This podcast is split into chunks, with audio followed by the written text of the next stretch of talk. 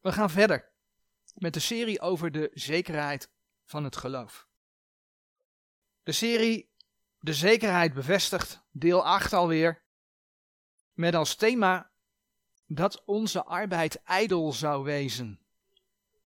En dan met een vraagteken. En die zinsnede dat onze arbeid ijdel zou wezen, komt uit 1 Thessalonians 3 vers 5. Dat gaan we zo ook lezen.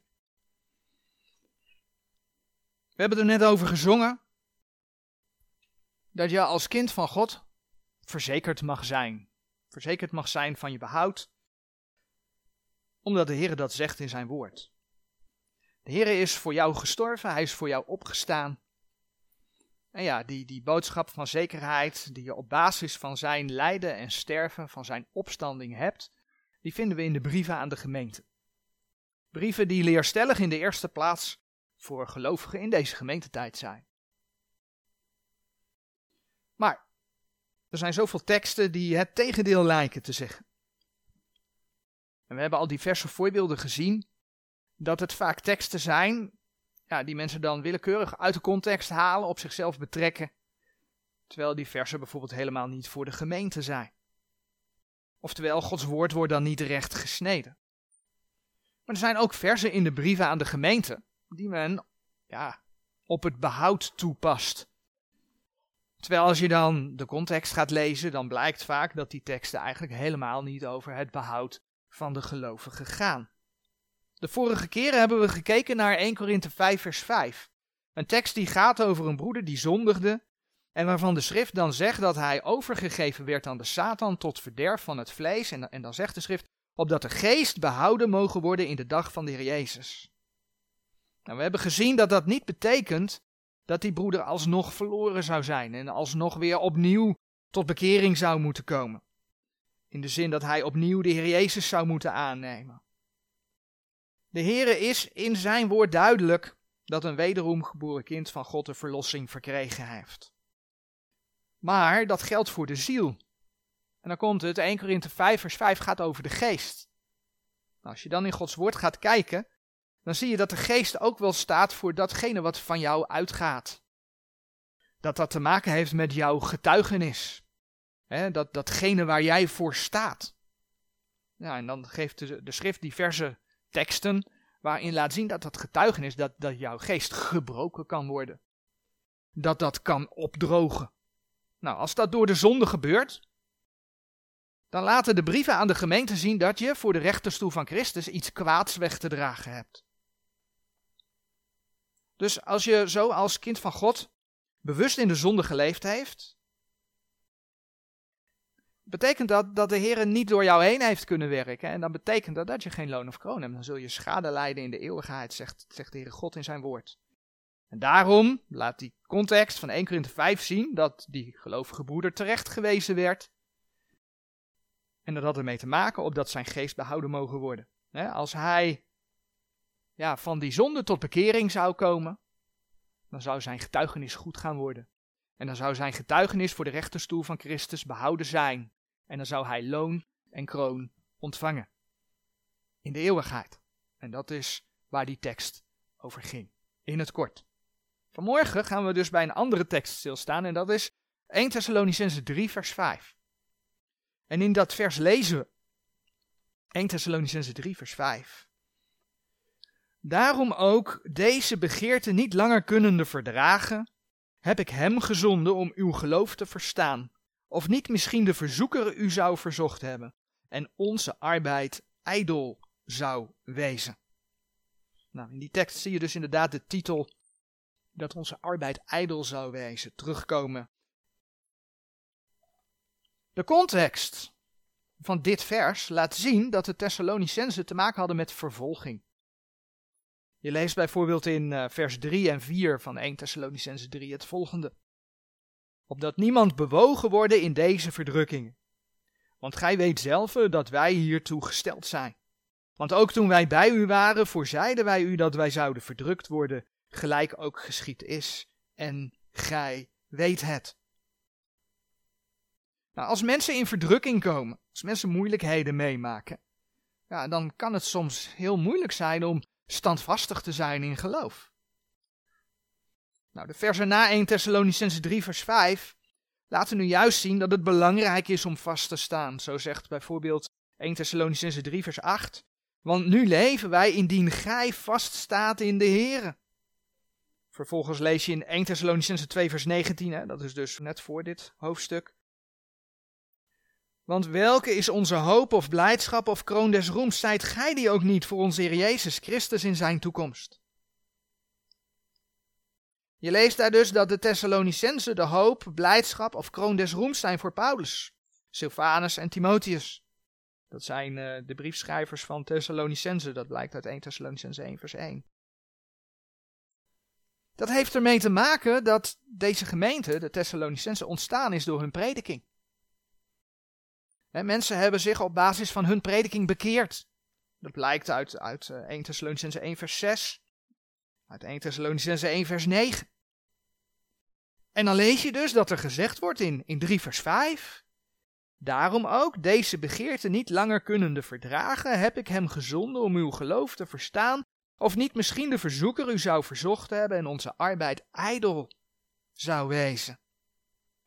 Paulus was bang dat de Thessalonicenzen mede door de verdrukking door de duivel verzocht waren. Dat ze daardoor niet standvastig zouden zijn. Dat daardoor hun arbeid ijdel zou wezen. Nou, aangezien aan het eind van hoofdstuk 2 die kroon des roems genoemd wordt, dan is dus de vraag of dit betekent dat Paulus bang was dat de Thessalonicenzen alsnog verloren zouden zijn. Omdat ze dus door de boze ja, verleid konden worden, verleid konden zijn. Dus is dat zo? Was Paulus daar bang voor? Nou, dit wordt soms wel zo gepreekt. En dan wordt er vaak niet eens naar die kroon des roems verwezen. Maar gewoon op basis van 1 Thessalonicense 3 vers 5 gaat men er dan vanuit dat als mensen niet standvastig zijn in het geloof, dat ze verloren zijn.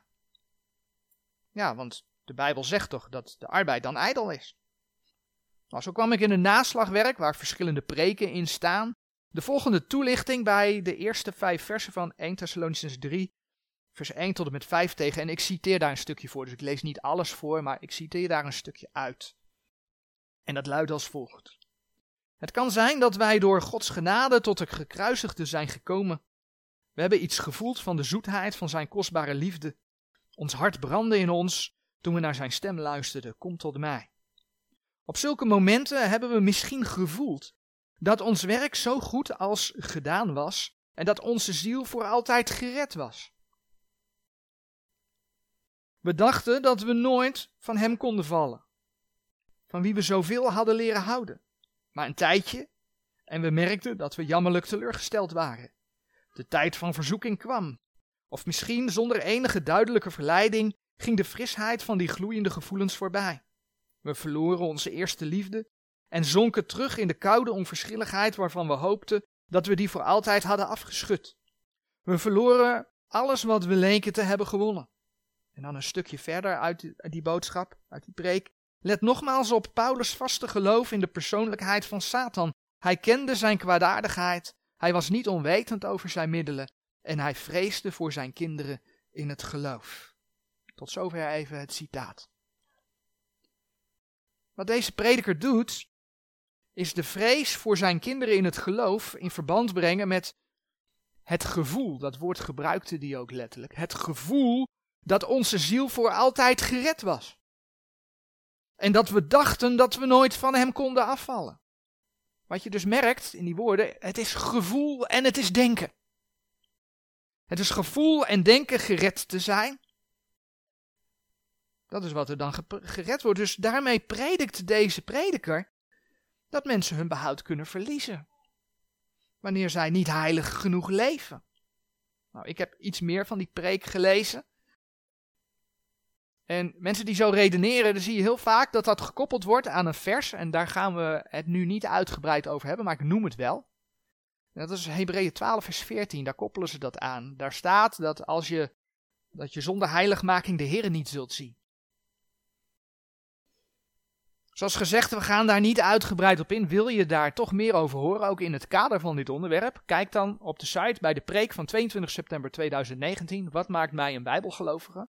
Want daar wordt met name het tweede deel van die preek vrij uitgebreid op Hebreeën 12, vers 14 ingegaan. De conclusie is, als je daar in de context schrift met schrift gaat vergelijken, kan het niet op de gemeente van toepassing zijn. Maar is het voor Israël in de grote verdrukking? Maar goed, dat is de conclusie. Het gaat te ver om dat vanmorgen helemaal te bespreken. Maar je kunt dus die preek terugluisteren. Feit is dat de context van 1 Thessalonicense 3 ja, ook over verdrukkingen gaat. Maar ja, die verdrukkingen van 1 Thessalonicense 3 hebben helemaal niets te maken met de grote verdrukking. De grote verdrukking die nog komen gaat.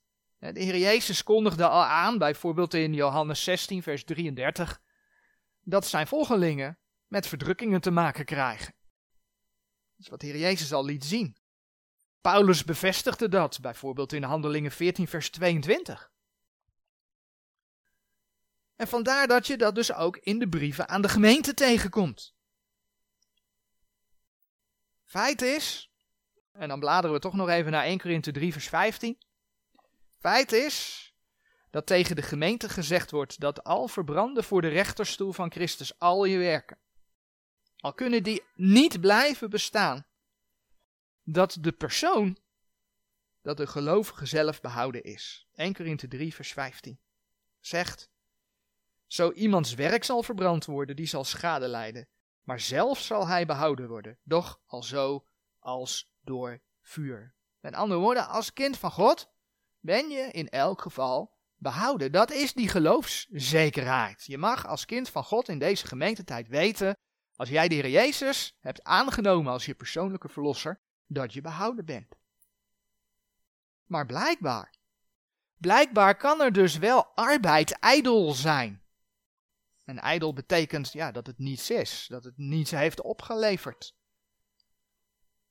Want anders had de Heere God dat niet zo ja, laten opnemen in zijn woord. En je komt het niet alleen in 1 Thessalonicense 3 vers 5 tegen, je ziet het bijvoorbeeld ook in Galaten 4 vers 11 staan. Dus dan is de vraag, waar gaat dat over? Waar gaat het over als er gezegd wordt dat onze arbeid ijdel zou wezen?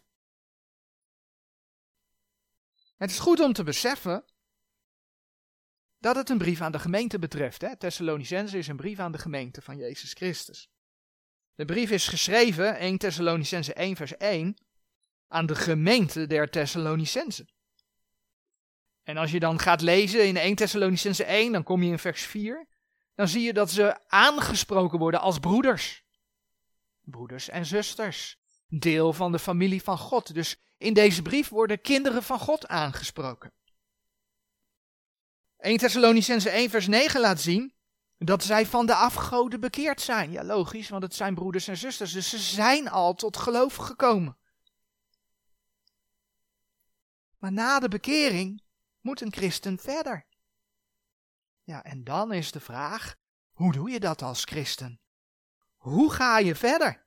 Ga je de wereld weer in? Ga je je vlees na?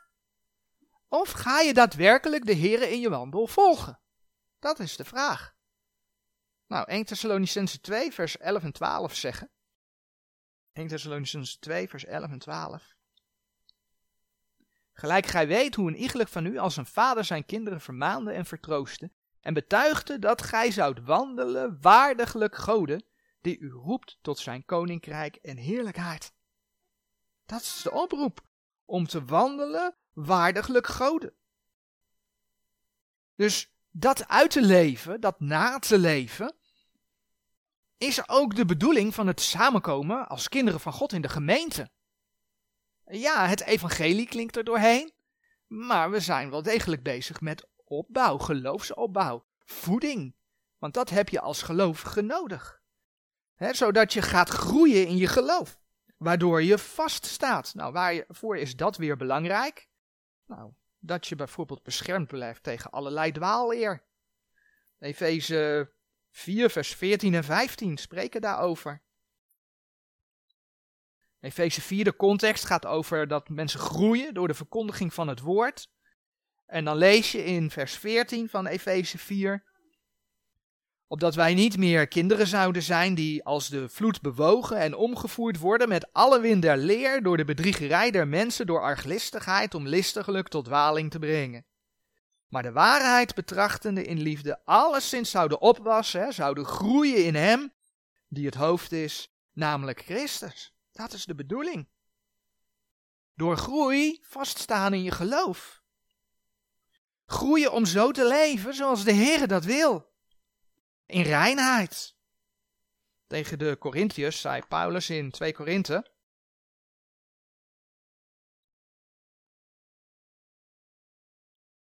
...2 Korinthe 11 vers 2... ...het volgende. 2 Korinthe 11 vers 2... Want ik ben ijverig over u met een ijver gods, want ik heb u lieden toebereid om u als een reine maagd aan één man voor te stellen, namelijk aan Christus.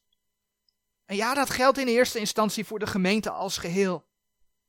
Maar binnen de gemeente, als het gaat om het plekje dat je zelf in de eeuwigheid mag innemen, ja, gaat het om jouw handel en wandel met de Heer.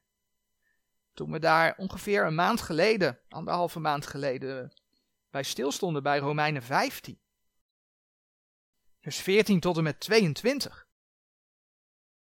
zagen we dat Paulus' boodschap aan de heidenen als doel had, opdat de offeranden der heidenen aangenaam worden, dat is Romeinen 15 vers 16, aangenaam worden geheiligd door de Heilige Geest.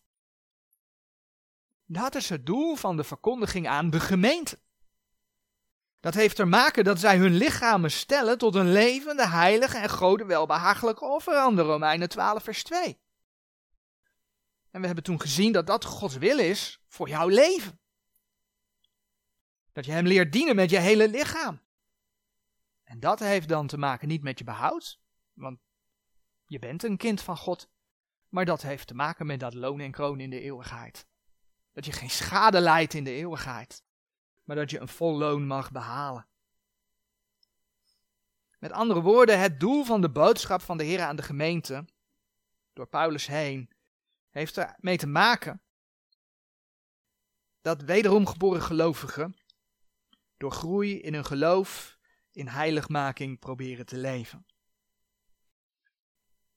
In 1 Thessalonicense 3 vers 10 zei Paulus dat ze het volgende voor de Thessalonicense deden. 1 Thessalonicense 3 vers 10.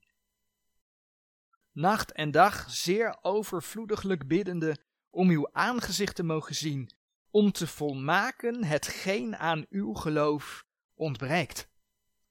Dat heeft dus met die groei te maken. Dat uh, ook de gelovigen in Thessalonicense, ja, het geloof konden volmaken door te groeien. Niet om behouden te worden, maar wel om loon en kroon te verdienen. Om een vol loon te behalen, zoals 2 Johannes 1 vers 8 ook wel zegt. Ja, en dat is precies waar dit gedeelte in 1 Thessalonicense 3 naartoe werkt. Kijk maar in, in vers 12 en 13. En de Heere vermeerderen u en maken u overvloedig in de liefde jegens elkander en jegens alle, gelijk wij ook zijn, jegens u, opdat hij uw harten versterken om onberispelijk te zijn in heiligmaking voor onze God en Vader, in de toekomst van onze Heer Jezus Christus met al zijn heiligen. Nou, en ook 1 Thessalonicense 4, de eerste acht versen, gaan daarmee verder. Laten een oproep tot heiligmaking zien. Nou, wanneer de Thessalonicensen door de verdrukking heen niet standvastig waren geweest, misschien zelfs de wereld weer in waren gegaan, en wat zou dan een reden zijn om de wereld in te gaan? Nou, bijvoorbeeld om onder de verdrukking uit te komen. Dat zou een heel goed denkbare reden zijn waarom ze de wereld weer in zouden kunnen gaan. Dan zou dus de arbeid van Paulus, Silvanus en Timotheus ijdel zijn geweest. Dan had het geen effect gehad. Want dan hadden ze die heiligmaking niet geleefd en dat is juist wat de gemeente gepreekt wordt. Dan hadden ze geen loon en kroon verdiend. En dat is nu juist waar het om gaat. Dus 1 Thessalonicense 3 vers 5 over dat die arbeid dan ijdel zou zijn, dat gaat niet over tot behoud brengen van mensen. Maar dat gaat over de arbeid om gelovigen te vermanen te leven voor de Heer. Nou, het mooie is in deze context dat de Thessalonicenzen wel vaststonden. Zij stonden vast in, in hun geloof en daarin waren Paulus, Silvanus en Timotheus dan ook zeer verblijd. En dat lezen we in 1 Thessalonicense 3 vers 6 tot en met 9. Maar als Timotheus nu van uw lieden tot ons gekomen was en ons de goede boodschap gebracht had van uw geloof en liefde, en dat gij altijd goede gedachtenis van ons hebt, zeer begeerig zijnde om ons te zien, gelijk wij ook om u lieden. Zo zijn wij daarom, broeders, over u in al onze verdrukking en nood vertroost geworden door uw geloof. Want nu leven wij indien gij vaststaat in de Heere. Want wat dankzegging kunnen wij Gode tot vergelding wedergeven voor u, vanwege al de blijdschap waarmede wij ons om uwentwil verblijden voor onze God. Nou, dat dat leven geeft, dat betekent niet dat Paulus en Timotheus daardoor het eeuwige leven hebben gekregen. Nee, dat hebben ze in Jezus Christus. Maar wel dat ze blij zijn. Het doet leven als ze horen dat andere kinderen van God ook trouw zijn ja, aan de Heer en voor Hem willen leven. Amen.